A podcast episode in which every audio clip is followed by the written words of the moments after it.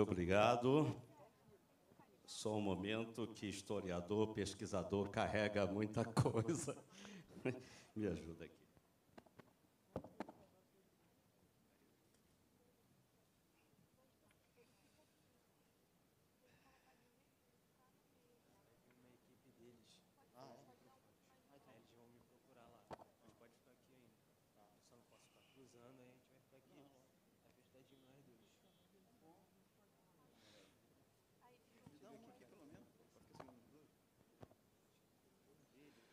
Ok.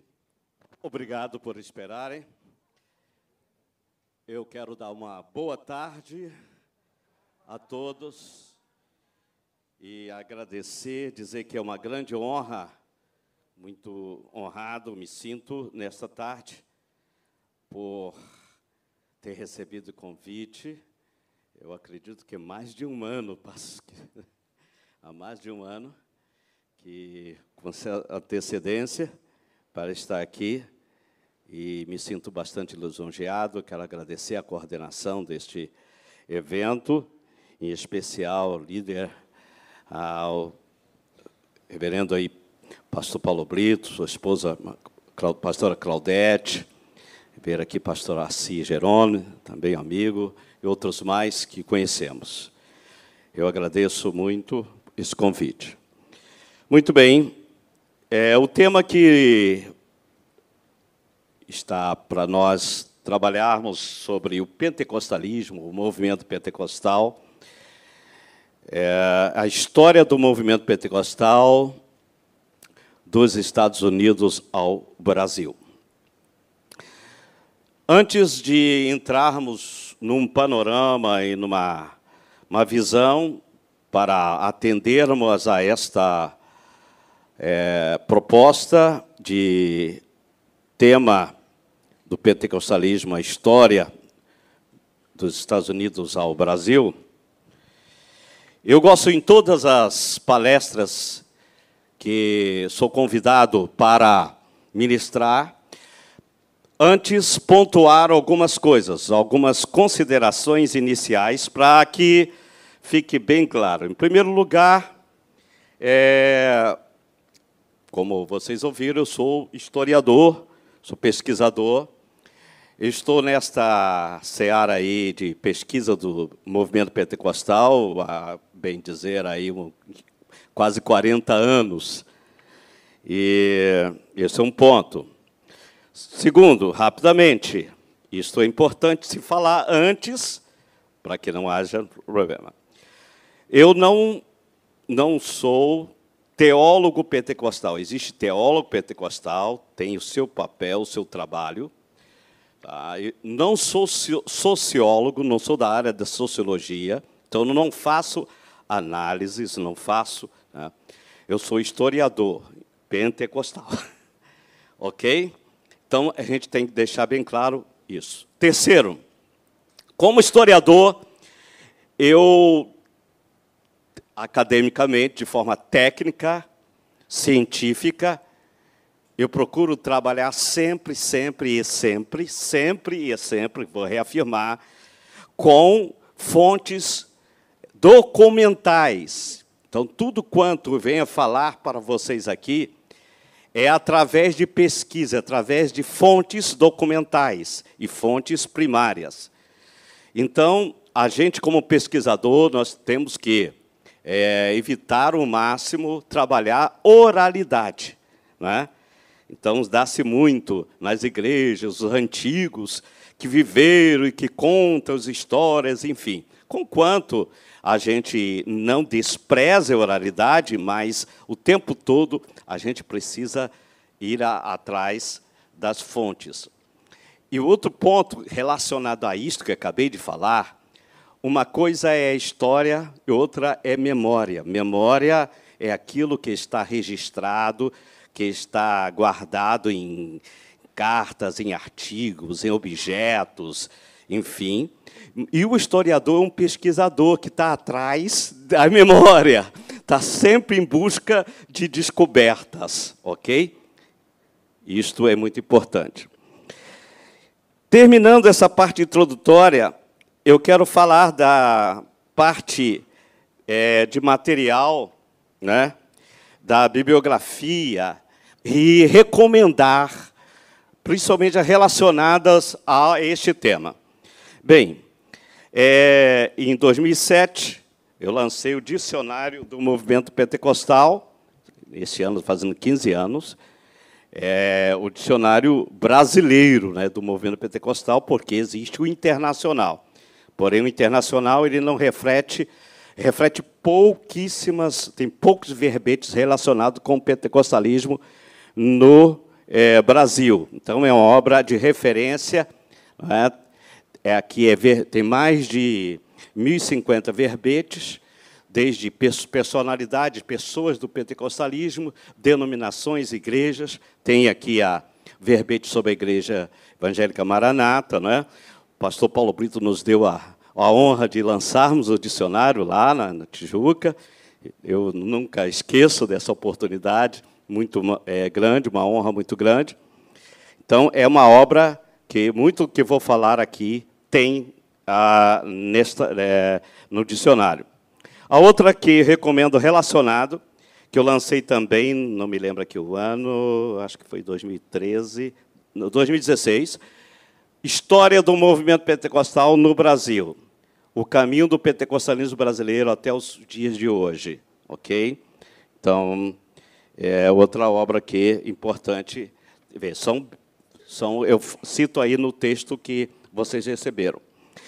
E, por fim, esta obra aqui, desde 2009, eu comecei a trazer, a receber material de algumas lacunas históricas de avivamentos em Chicago e outros avivamentos que têm a ver com os, os pioneiros do movimento pentecostal no Brasil.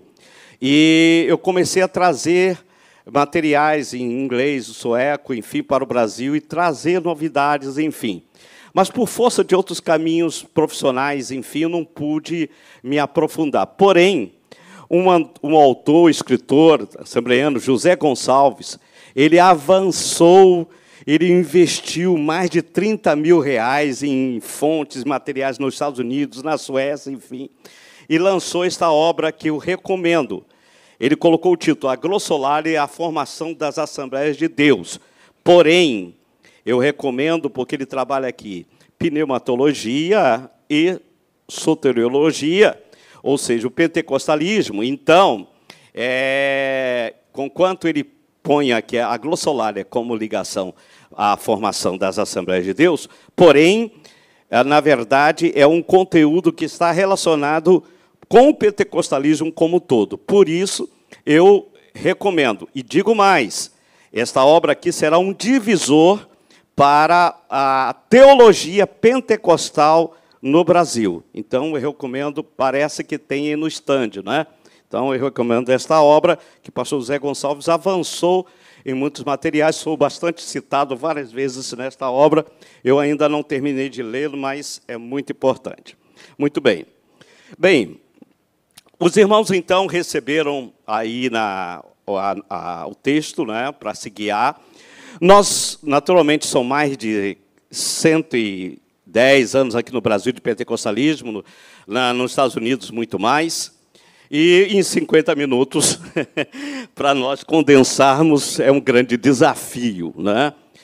Então, nós vamos pontuar a, a, a, essa palestra em três tópicos. Primeiro, começando o movimento pentecostal nos Estados Unidos, não é? Nos Estados Unidos. É, depois nós vamos falar, é, vamos a segunda parte, vamos falar dos primeiros estrangeiros pregadores pentecostais no Brasil, ok? E em terceiro lugar, eu vou falar sobre as manifestações pentecostais no Brasil anteriores à chegada dos pregadores pentecostais. Então, preste bem atenção que, quando a gente fala de pentecostalismo, do ponto de vista da história, eu estou falando do, uh, de uma forma cronológica, então, é, pontuando pessoas, personagens, lugares onde aconteceram avivamentos. Mas existe também uma forma de narrativa do ponto de vista do fenômeno espiritual. O que eu quero dizer com isto? Do ponto de vista de que? Quando é que começou o derramamento do Espírito Santo? Começou no dia de Pentecostes. Ok? Então, é, a rigor eu não tenho nenhuma birra, todavia, historicamente, ainda que o tema que foi dos Estados Unidos ao, ao Brasil, a rigor, a gente tem que tomar muito cuidado é, com a narrativa histórica, porque pode parecer que os, o, o avivamento pentecostal, o derramamento do Espírito Santo, ele aconteceu nos Estados Unidos e antes não aconteceu nada. Ok? Então, eu costumo dizer o seguinte nas minhas palestras. Nós brasileiros dizemos que somos o quê? Que Deus é brasileiro, né? Então, tome muito cuidado. Se os brasileiros dizem que Deus é brasileiro, os americanos dizem que o Espírito Santo é americano.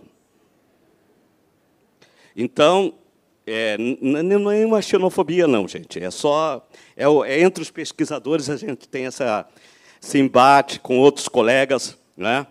É, mas eles estão olhando para nós, enfim. Eu, fui convidado para o ano que vem ser preletor, o único representante do Brasil, no primeiro simpósio internacional do pentecostalismo é, escandinavo americano, em Chicago.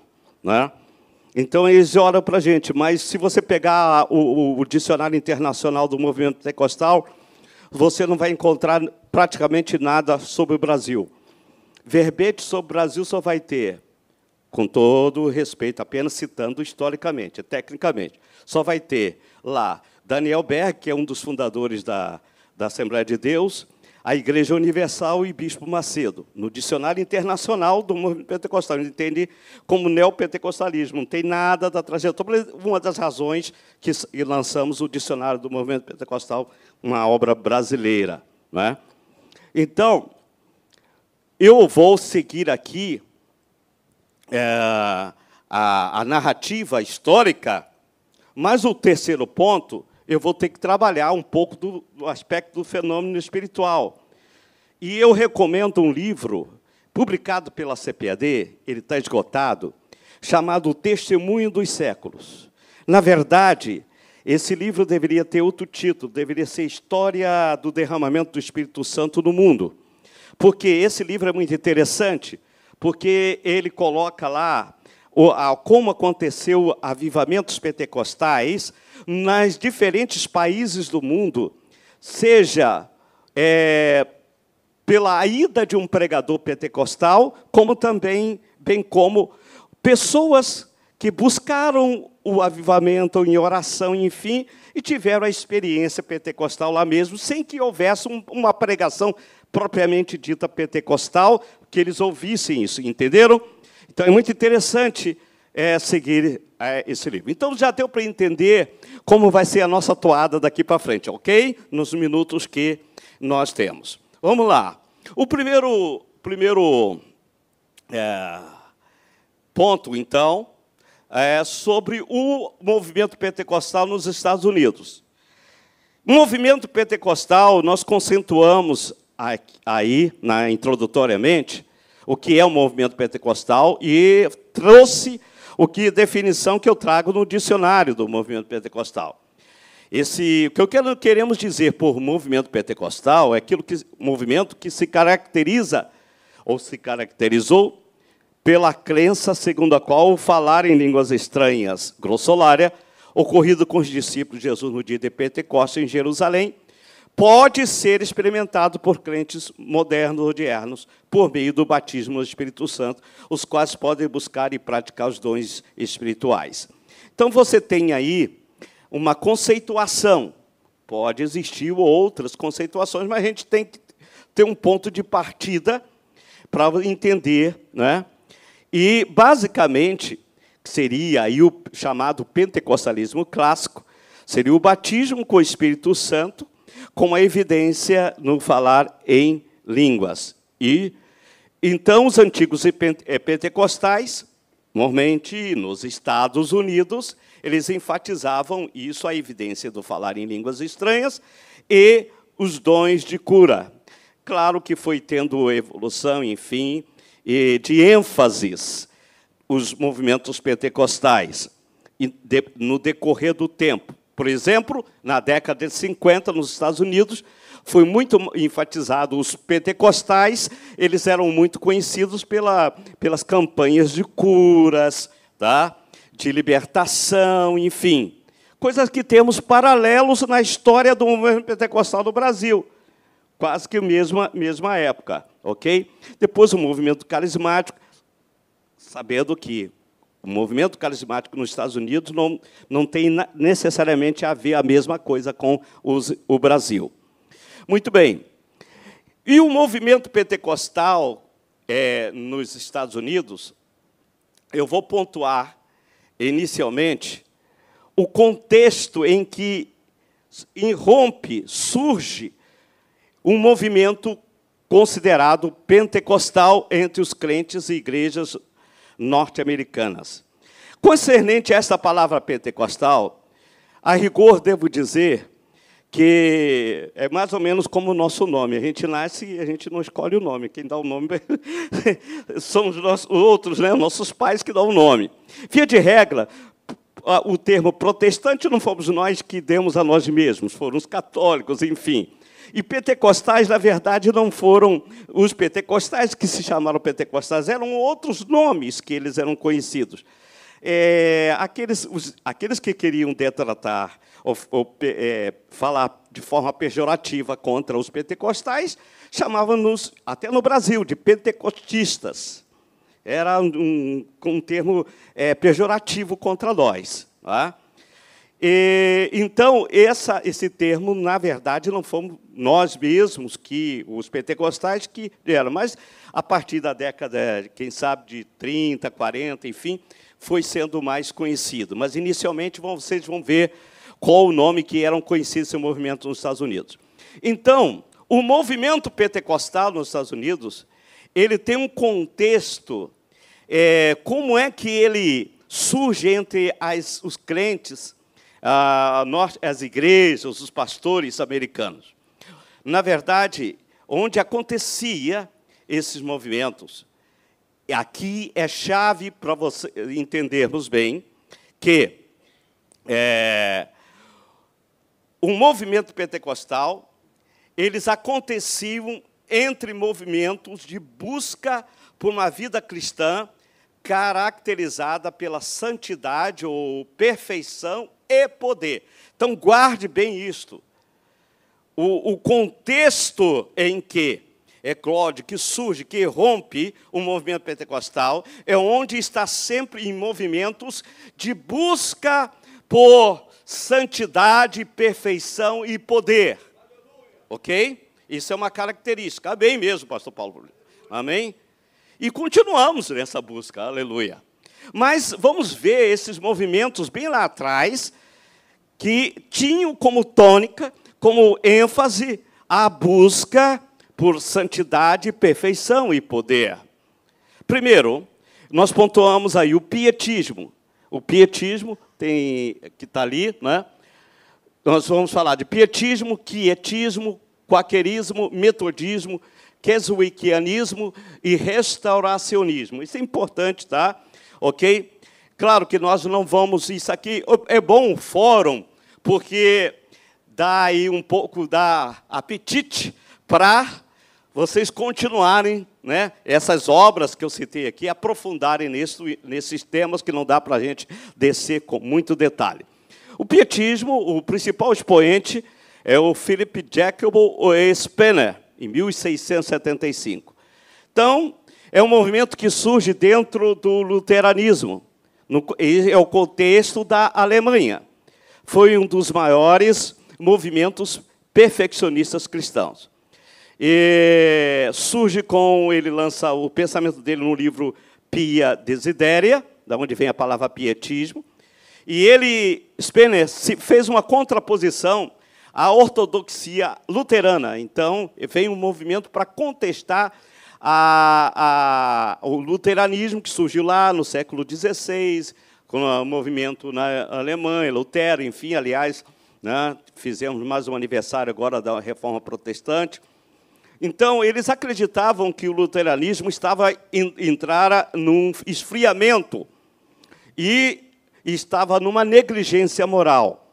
E por isso mesmo o crente estava em possibilidade de alcançar a perfeição de conhecimento, mas não de intenção. Então, é muito importante o pietismo, avancem no estudo de pietismo, que é fundamental, porque é o que está por debaixo de todas as características, vamos dizer, por assim dizer, do que é o, o, o movimento pentecostal, que é a característica do pentecostalismo. E Sete convicções doutrinárias petistas. Eu vou falar rapidamente. A primeira, uma fé inabalável. Segundo, é, a palavra de Deus, não está ali no telão, estou citando. A palavra de Deus, como regra de fé e prática. Né? O pecado e a condenação eterna. A conversão e a expiação substitutiva de Jesus. O novo nascimento e a salvação.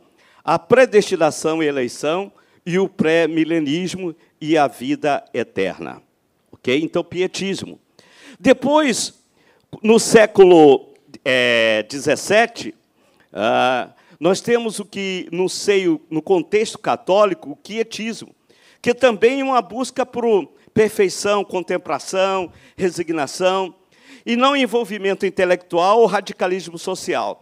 Então, à medida que você vai ouvindo algumas dessas características do movimento, você vai se encontrando em algumas características como nós somos, como se comporta diferentes vertentes do pentecostalismo, quer nos Estados Unidos, como também aqui no Brasil. Não é? E, o quietismo, o perfeccionismo do quietismo, via o objetivo da vida cristã como a morte de si mesmo e o amor desinteressado a Deus. Depois tivemos um outro movimento, é, é importante dizer que esses movimentos, eles, eles é, é, é um está é, conectado, está ligado ao outro. Na verdade, são quase que contemporâneos. Também no século XVII, com George Fox, no contexto da Inglaterra, é, ele também trabalhou o, a, o tema, o ideal da perfeição cristã. Os quakers, que tem a ver com tremedores, sacudidores, enfim. O quakerismo ele tem a ver, é, teve uma grande influência nos movimentos de santidade dos séculos XIX e século XX.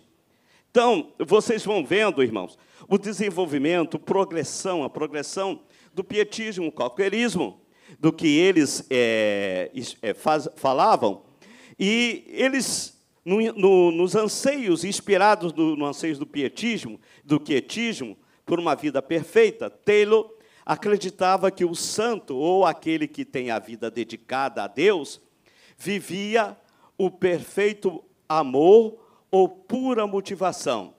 Então, para eles, a verdadeira espiritualidade era a união com Deus. E devemos também em seguida, surgiu o metodismo.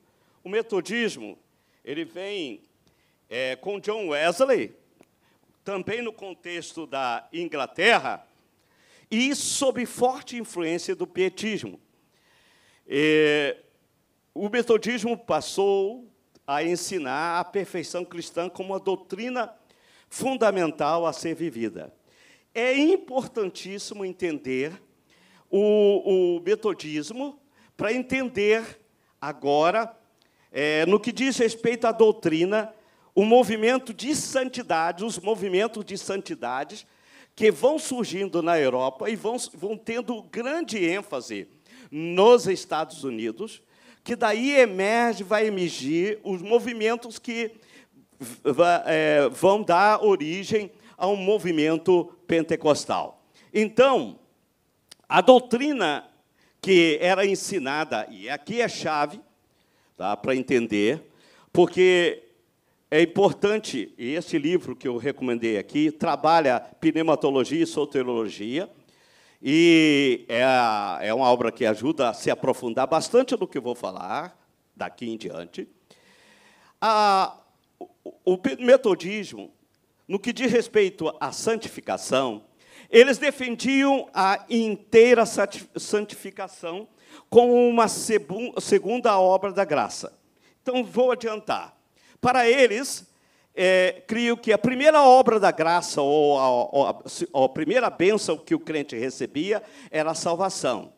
A segunda obra da graça era a santificação, mas não como nós temos entendimento hoje, ok? É, eles acreditavam que essa segunda obra da graça, ou, ou inteira santificação, é, era efetivado pelo Espírito Santo né, na purificação do pecado na vida do crente e o seu consequente é, enchimento é, de Deus, do amor de Deus e ao, e ao próximo. Então, havia a inteira santificação, ou a perfeição cristã, ou mesmo que amor perfeito, ou mesmo que amar a Deus com todo o coração, e mente alma e forças. Bem, então, do perfeccionismo, do metodismo, começa a surgir o movimento de santidade americano, ou também conhecido como movimento da holiness. Ok? E aí, no contexto americano, se destacam duas, é, algumas irmãs, algumas mulheres. A mais destacada delas é a Phoebe Palmer as irmãs Palmer, e a mais destacada, conhecida na história, foi a irmã Phoebe Palmer. Ela, é, ela acreditava que o antigo metodismo havia perdido a espiritualidade e a experiência de santificação, expressada no termo perfeição, perfeito amor, inteira santificação ou segunda bênção. Podia ser, assim, obtida, segundo o entendimento dela, que podia isso que lá no antigo metodismo pregava-se podia ser é, obtido, poderia é, ser adquirido em vida. Na verdade, o movimento Holiness é um, um movimento mais extremado da santidade do metodismo. Eles chegaram a ser até um pouco alijados, rejeitados dentro do próprio seio do metodismo pessoal da Holiness. Vamos dizer assim, colocar para os irmãos. Bem, então, nós falamos rapidamente aqui do pietismo, quietismo, quaquerismo, metodismo, e tem um outro, um, uma outra vertente de movimento da santidade que não é da tradição metodista, mas é da tradição reformada. É um movimento chamado de Keswick, o Keswickianismo. Se refere a uma convenção realizada na cidade de Keswick, Inglaterra, a partir de 1875. Esse movimento também é conhecido como movimento da vida superior, liderado pelo um pastor presbiteriano chamado William Boardman. E ele acreditava, o Boardman, que a expressão vida superior era mais apropriada para expor o que o Novo Testamento ensinava. Então, o entendimento do quesoicanismo era que a vida mais profunda era operacionalizada pela capacitação do Espírito Santo que proporcionava a, o cristão a viver a santidade prática. Havia um ponto de convergência entre o quesioecanismo e a tradição da santidade, da perfeição no metodismo. Era o seguinte, a necessidade, eles convergiam no, no ponto em que eles, os de que era necessária uma capacitação ou um empoderamento que garantisse a vitória sobre o pecado.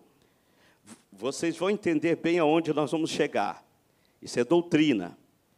Então, eles destacavam também uma segunda bênção, uma segunda crise na experiência cristã, subsequente à conversão ou à justificação, na qual o Espírito Santo enche por completo o crente que é totalmente consagrado. Esse batismo do Espírito capacita o crente a experimentar uma vida cristã consistente. A santidade metodista e o quesuicanismo possuíam em comum um anseio, então, por uma capacidade divina que garantisse, que garantisse aos crentes a vitória sobre o pecado.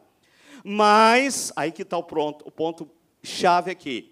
Os dois movimentos divergiam no modo como a, essa capacitação acontecia, essa capacitação divina. Os quesiquianistas, os quesiquianos, né, defendiam que o pecado era mortificado na vida do crente, porém sem deixar de existir. Devia então ser, aqui vem uma palavra-chave, o pecado deveria ser suprimido, mortificado. Então, eles ensinavam a supressão. E os ensinos deles eram apoiados em Calvino, que afirmava que o conflito no crente entre a carne e o espírito não se podia resolver antes da morte. O movimento de santidade wesleyano defendia que o coração era limpo da natureza do pecado por intervenção do Espírito Santo. Havia então um tipo de erradicação do pecado no crente. Então, para ficar bem claro, o movimento de Kesuik ensinava que, concernente ao pecado, eles ensinavam que não podia, se podia suprimir, mortificar o pecado, mas no que diz respeito à natureza, o crente não pode se livrar do pecado. Mas o movimento da santidade, o metodismo, era mais radical quanto a isso eles é, a, ensinavam que o crente deveria ter uma experiência que um dia ele iria é, ter um, passar por uma experiência com a ajuda, com a capacitação do Espírito Santo, com a capacitação divina, a tal ponto que ele iria ser erradicado do pecado. E aí então ele é, deve, seria é, santo, santificado. Então, esse é o conceito da perfeição cristã. É, acreditava que o coração poderia ser inteiramente santificado e livre do pecado inato, pela fé na redenção ofertada por Cristo. Mas o quesucanismo era oposto a isto, ensinava assim. O maior dos expoentes do quesicanismo nos Estados Unidos foi o evangelista batista, bastante conhecido, Dwight Lyman Moody. Então, a capacitação espiritual para vencer o pecado era entendida no metodismo como a inteira santificação. E aí, eles entendiam que essa segunda obra da graça era então, eles chamavam de batismo no Espírito Santo. E isto evoluiu de tal forma que, é, nos Estados Unidos, havia então, vou adiantar, um movimento da santidade do metodismo que cria nessas duas, acreditavam, nessas duas obras da graça. Primeira, a conversão. Segunda, a santificação ou a perfeição cristã. Porém, vem um outro movimento, outros, que acreditam que havia a primeira obra ou a primeira bênção, a conversão. Segundo, a obra da graça, a segunda obra da graça, a perfeição, e eram, ao mesmo tempo, o batismo no Espírito Santo. Porém, tinha um outro movimento que é, acreditava que tinha a primeira obra da graça, a conversão, a segunda obra da graça, a perfeição, a santificação, e aí o crente estava apto para receber o batismo com o Espírito Santo. Deu para entender? Uma outra bênção, uma terceira bênção. Então, aquela, havia então aqueles pentecostais ou pré-pentecostais que passaram a ensinar que havia uma, uma terceira obra da graça. E o movimento que enfatizou isto nos Estados Unidos veio a ser conhecido como o restauracionismo. No século XIX e no século XX, o movimento de dentro, o, dentro do movimento de santidade, de pregadores da santidade, que passaram então a falar, a pregar é, o restauracionismo. O que seria isto? Eles criam que alguma coisa estava errado, e de errado aconteceu lá no início da história da igreja, de forma que o ensino bíblico simples e a prática dos apóstolos ah, havia, estava, havia sido gradualmente corrompido, desvirtuado, é, principalmente no caminho que tomou o catolicismo, enfim, nas formas de sacramento, litúrgicas, enfim, filosofias gregas, enfim, e que por, por outro lado, a cristandade, a história da igreja, passou a ter movimentos de retorno.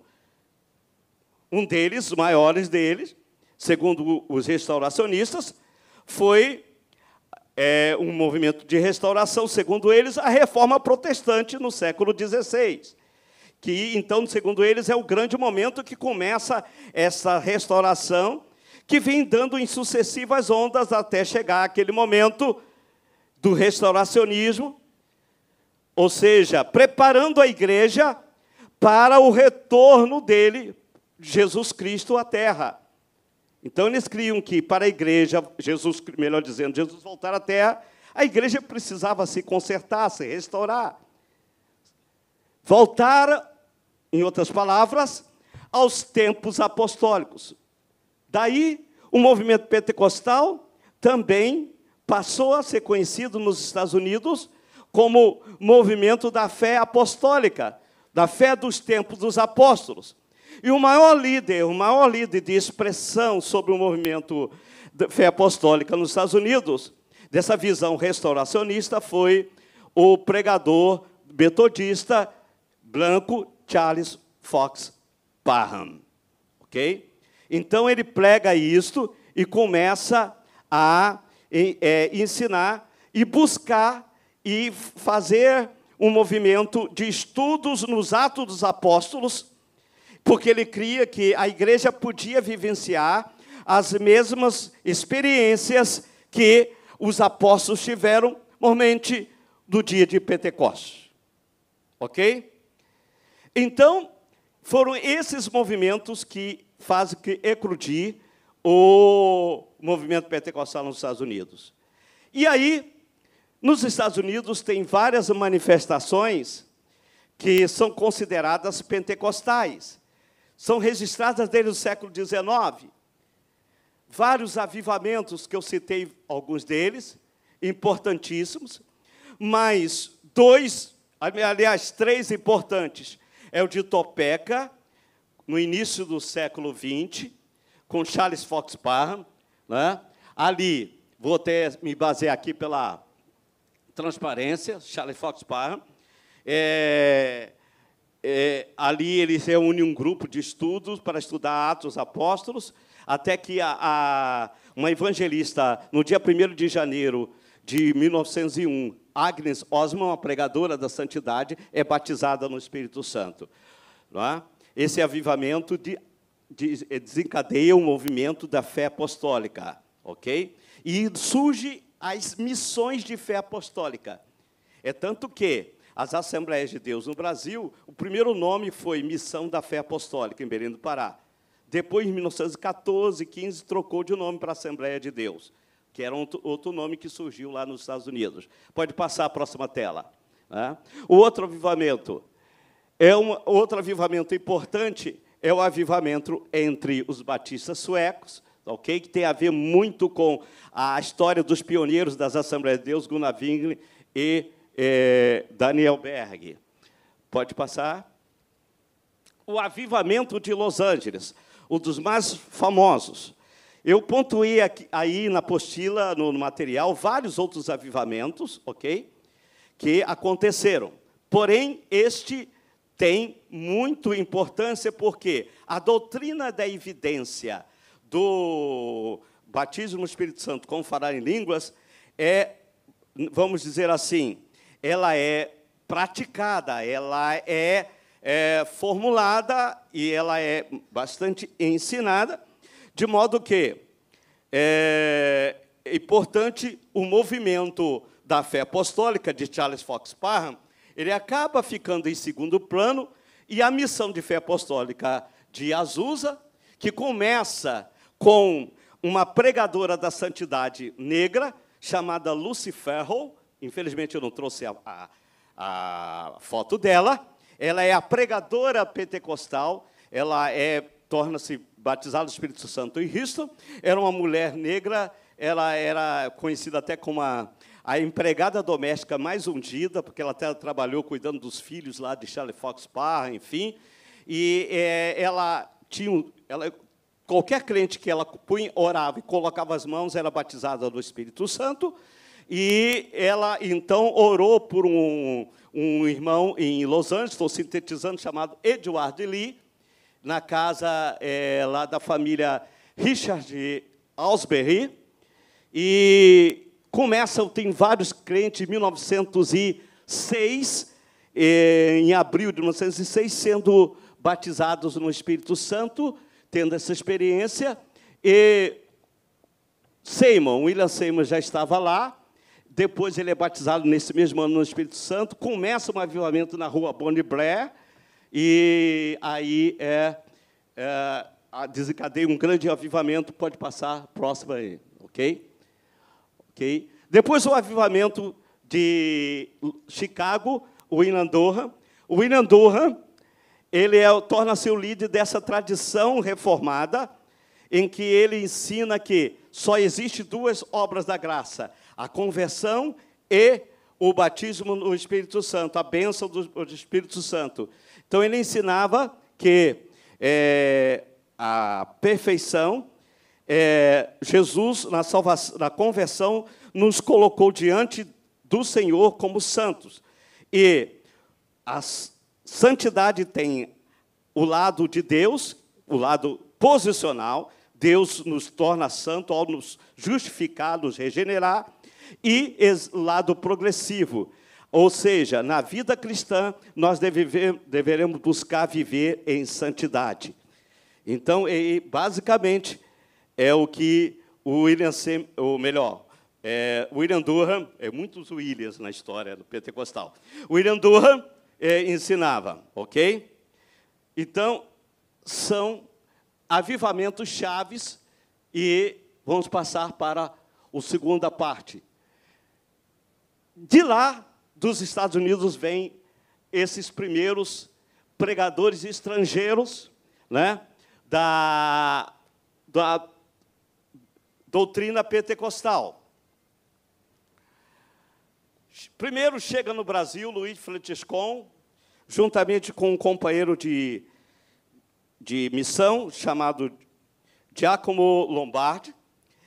Luiz Franciscon, ele é batizado do Espírito Santo na missão da Avenida Norte do William Durham, ok? E ele é comissionado por William Durham para ser missionário, porque depois do, da liderança de, de Azusa, torna-se é, um grande centro do avivamento pentecostal, ah, o avivamento na missão da, rua, da Avenida Norte com William Durham.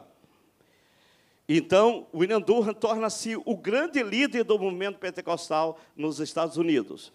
E de lá saem, passa por lá, é ordenado, ok, na história, Luiz Franciscon, e chega aqui em São Paulo, depois vai para Santo Antônio da Pratina, e lá são a família lá de Felício Antônio Máscaro, lá se converte e vários, muitos batizados do Espírito Santo, 1910.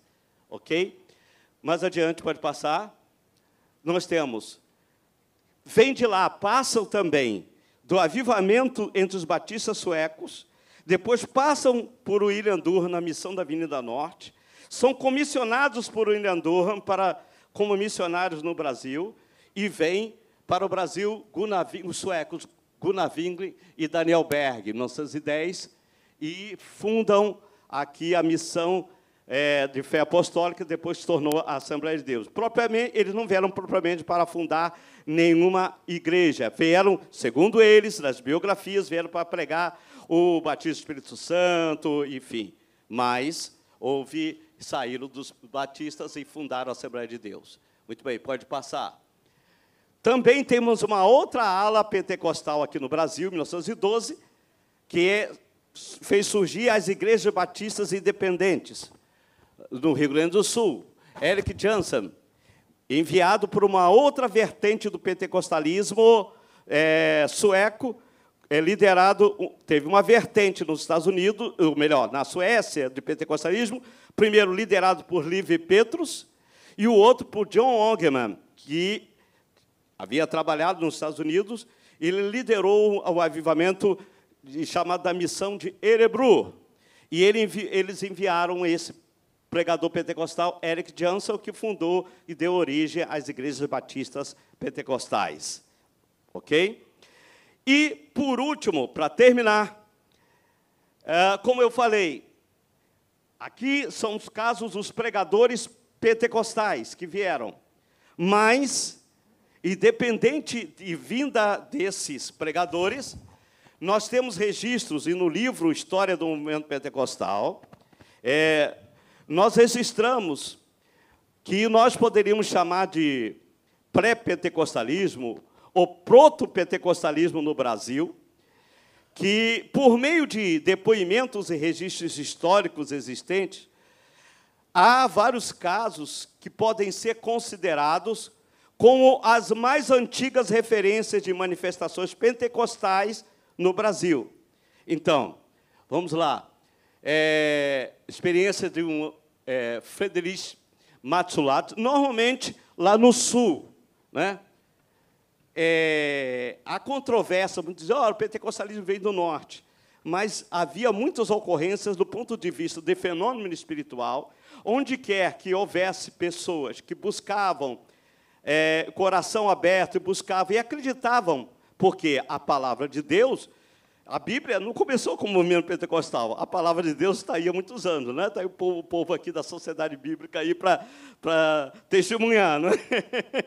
Então, muitos crentes, antes de vir esses pregadores pentecostais no Brasil, eles tiveram experiências, falar em línguas, enfim, tidas consideradas hoje como pentecostais.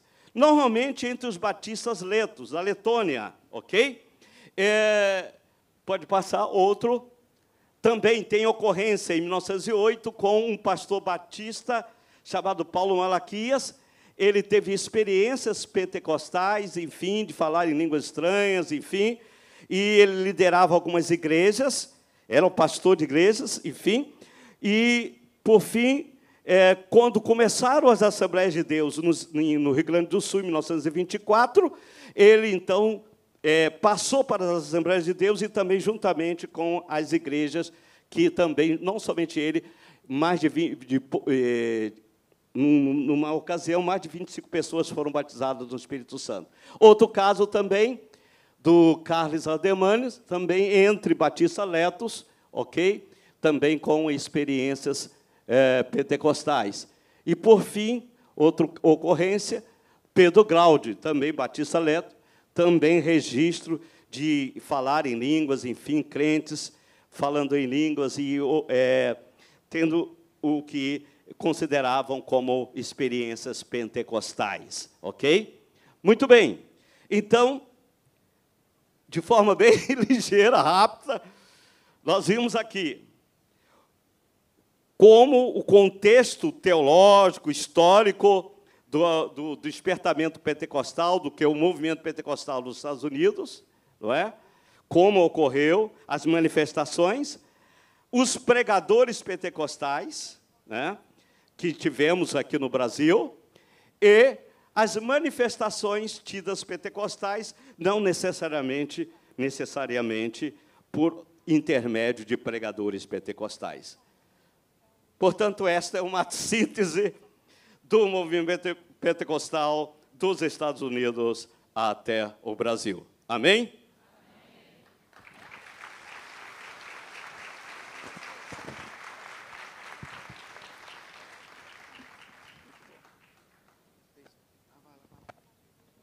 Então, estudar a nossa história nos ajuda a entender né, o nosso presente e entender o que a gente pretende para o futuro como igreja. Né?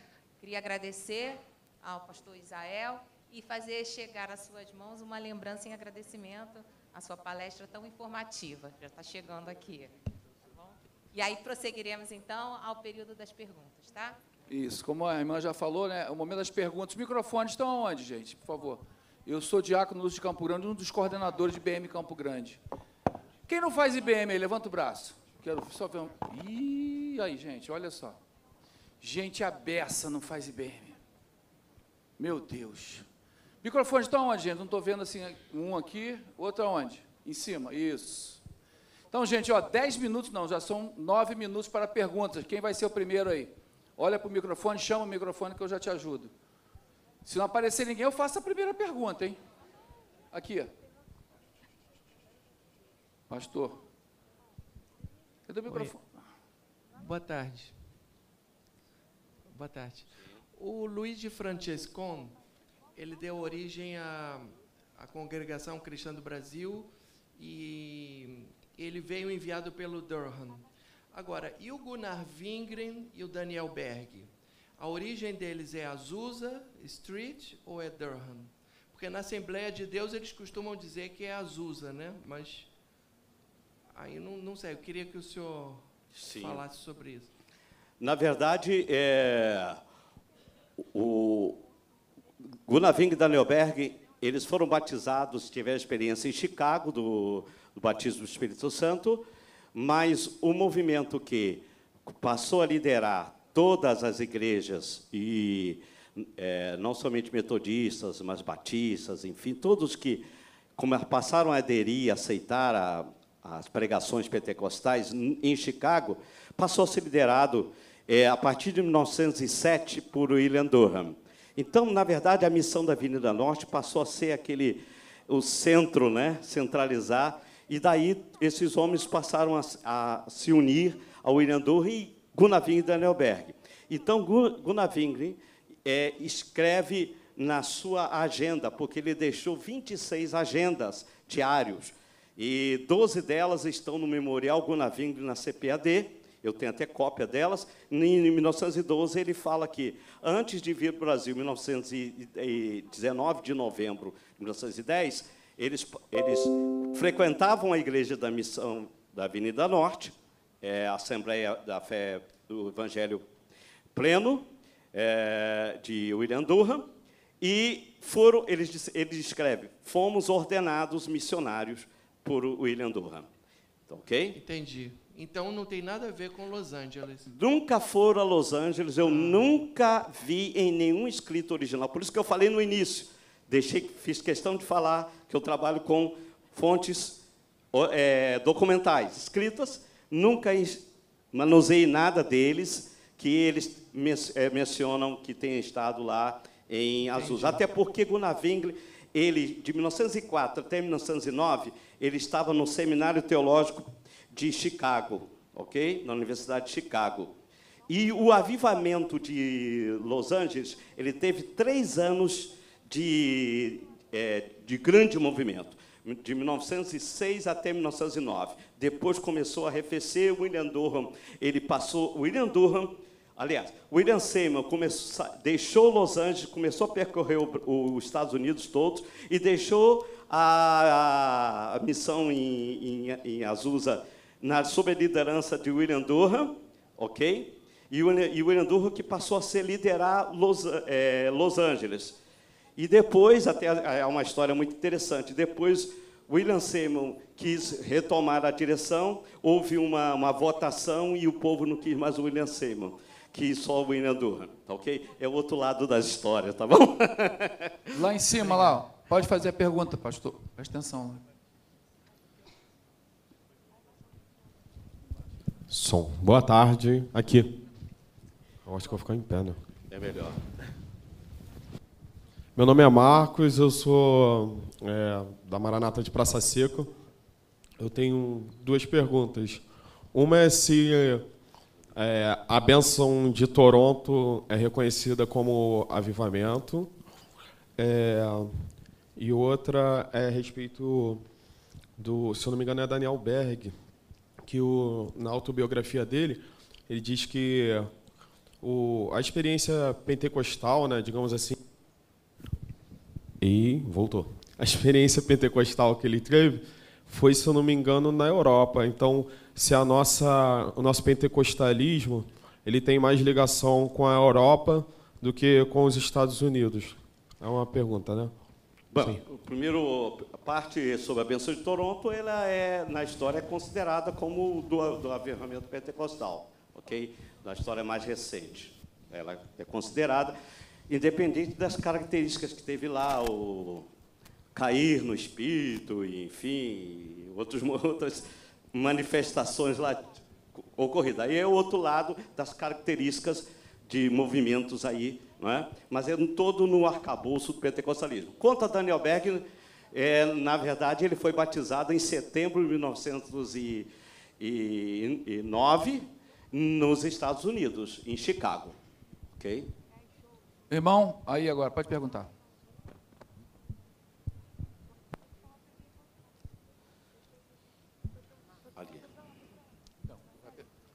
O microfone está ruim lá, gente. Tem que dar um. Vou passar para esse, depois eu volto para aí. Então pergunta aí. É, boa tarde, meu irmão. É Vou Fernando, voltar aí. Fernando, meu nome. Eu sou da Maranata do Recreio. É, eu, fiz, eu, fiz um, é, eu vi esse destaque que o senhor fez aqui no texto é, a respeito do movimento da fé apostólica e que eles consideravam o falar em línguas, é, línguas estrangeiras não estudadas. Que eu estou entendendo que as pessoas falavam, por exemplo, francês ou uma língua que nunca tinham estudado e eles estavam falando, não é isso? Foi mais ou menos o que eu entendo que aconteceu também em Pentecostes. Sim. Quer dizer, Pedro falava em aramaico e os irmãos ouviam em, na, na, língua pátria. Né? É, a partir de quando passou a haver essa diferença em glossolalia ser uma língua estranha, realmente? Não, muito bem.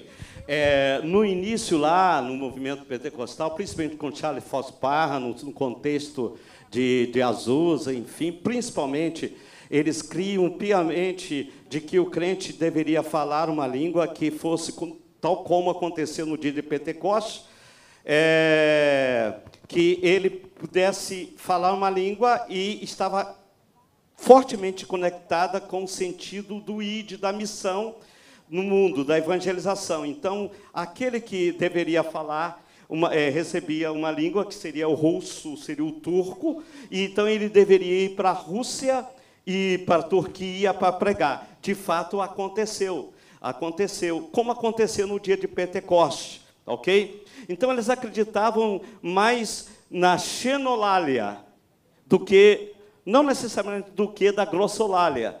Xenolália, ou seja, línguas estrangeiras. E o crente deveria buscar receber línguas que, que ele não sabia, ele não tinha estudado nenhum alemão, turco russo, mas ele então estaria capacitado a ir para, o, para evangelizar. Acredito, meu irmão, a segunda parte da sua pergunta, o momento em que a glossolalia ele passa a ser mais é, é, ensinada, enfim, é justamente com William Durham, esse momento em que a, a liderança do movimento pentecostal passa a ser é, a liderança é, reformada, vamos dizer assim, das Assembleias de Deus nos Estados Unidos, enfim, que sai do seio do, da santidade. Porque a, o movimento pentecostal, então, passou, é, é, se dividiu em duas partes. William Seymour, Charlie Fox Parham continuou acreditando que o crente deveria ter três bênçãos, mas o movimento reformado que deu origem às Assembleias de Deus, o William Dorr e outros mais, eu digo Assembleia de Deus nos Estados Unidos, seguiu acreditando que havia apenas duas bênçãos, obras da graça, a conversão e o batismo no Espírito Santo, ok? E não necessariamente para ser enviado, ok? Porque também na própria Bíblia há aqueles que falavam em línguas e não necessariamente foram é, e para outros povos para pregar o evangelho. Você tem outras situações no, no Atos dos Apóstolos que as pessoas falaram em línguas e não foram o mesmo daqueles que estavam no dia de Jerusalém, que ocorreu com eles. Ok? Então, eu creio que foi esse momento histórico. Fica de pé que me pediram para fazer a pergunta de pé. Isso. Paz, mestre, boa tarde. É, diante disso, a gente pode afirmar que o movimento pentecostal ele surge após uma guerra teológica entre os modernistas e fundamentalistas, e se todos os pentecostais são protestantes? Bom, em primeiro lugar, realmente, ah, pontuando, eu só pontuei aqui movimentos de santidade e poder, mas também ah, o, o movimento pentecostal ele tem toda uma característica de reação antidenominacionalismo, antiformalismo, uh, no, ante tudo que você falou aí. é verdade. É, por, e bastante radicais. Os, os, os, pentecostais, por exemplo, eles, eles é, no pêndulo da história, eles pendem para ser tudo que não é formalismo, que é denominacionalismo. Os primeiros pentecostais, tanto nos Estados Unidos como no Brasil, tinha a palavra é forte. Ojeriza a, a nome de igreja, para eles não, não podia ter, igreja não podia ter nome. Vocês viram aqui, uma curiosidade, vocês viram aqui o galpão de Azusa, com o nome Missão da Fé Apostólica? Isso é uma foto de 1900 e, quase 1930, porque lá no início não tinha nome, porque os primeiros pentecostais acreditavam que igreja não podia ter nome. Então, aí uma curiosidade. Por isso que, nos Estados Unidos, antes do avivamento pentecostal, antes de Tolleson é, e outros lá, fundadores da Igreja de Deus, Church of God, e Church of God of Christ, Igreja de Deus em Cristo, por que, que tem esse nome? Porque eles acreditavam que igreja não podia ter nome, tinha que se chamar igreja, igreja de Deus. E é uma curiosidade. Frank Batman foi o grande jornalista, o grande disseminador das notícias de, de Azusa para o mundo. Ele era um jornalista e ele era junto com William Seymour. E no dia que ele chegou, de, conta a história, chegou na esquina lá da Rua Azusa e viu que estava escrito miss, é, Missão da Fé Apostólica, né? Apostolic Faith Mission, ele rompeu com William Seymour, saiu da missão e fundou uma igreja na esquina, Rua Maple, só, não tinha nome a igreja dele, é a, rua, a igreja do nome da rua tal, ok? Da Rua Adriano 115, era o nome da igreja dele era conhecida assim, ok? Então, só para um exemplo dos irmãos assim, realmente tinha esse lado, ok? A última pergunta com o pastor Ari. Boa tarde, Deus abençoe o senhor. Sim. Eu sou o pastor Ari, sou pastor da Maranata. Eu tenho 62 anos, a minha formação teológica está toda baseada em um pentecostalismo histórico. Mas essa nova geração ela não conhece o pentecostalismo histórico, ela conhece o neopentecostalismo, o novo pentecostal. Sim. Eu queria que o senhor me ajudasse, nos dando algumas dicas sobre essa diferença entre o pentecostalismo histórico e o novo, esse neopentecostalismo, é, biblicamente falando, porque, sinceramente, eu tenho muita dificuldade com essa nova versão do pentecostalismo. Obrigado. Bom, é, Bom, receita propriamente eu não tenho como dar, mas eu acho que, na verdade, assim como o movimento do restauracionista lá atrás, de forma histórica, e aqueles Charlie Fox Parham e outros, eles tinham diante de si Atos dos Apóstolos, não é? Então, eles acreditavam na atualidade, não no sensacionismo. Eles criam que aquilo que ocorreu lá em Jerusalém podia acontecer outras vezes, ok? Então, o que eu quero dizer é que é, esse distanciamento, ok, é, é reside na, no aspecto de que, assim como qualquer outro ensinamento, vou ser mais claro. Uma coisa é a palavra de Deus, é a Bíblia, está aqui. Outra coisa é o púlpito. Vou, vou ser mais claro ainda. É, o púlpito, a pregação, depende historicamente das ênfases nas mensagens, naquilo que se quer transmitir, ensinar e pregar por a, ao longo do tempo. Ok? Se a pregação, pregadores, os ensinadores, é, eles põem de lado a palavra, ok? e não ensina, não cria, enfim, então vai perdurar, vai prevalecer outras temáticas, até no contexto das igrejas que se dizem pentecostais. Então, é, na verdade, o que temos hoje é um nominalismo, muitos, muitos lugares, um nominalismo pentecostal, ou seja, igrejas com nome puramente pentecostal, mas elas não ensinam, não pregam, não ensinam, não creem na, nas doutrinas pentecostais, na doutrina que nós chamamos de pentecostal. Né? Porque a palavra pentecostal não está na Bíblia, não tem na, na Bíblia, ok? Mas essas ênfases, por isso que eu é, eu falo de várias é, correntes para explicar o pentecostalismo, existem as explicações sociológicas. Eu gosto daquilo que eu chamo de minhas teorias, chamadas teorias das ênfases.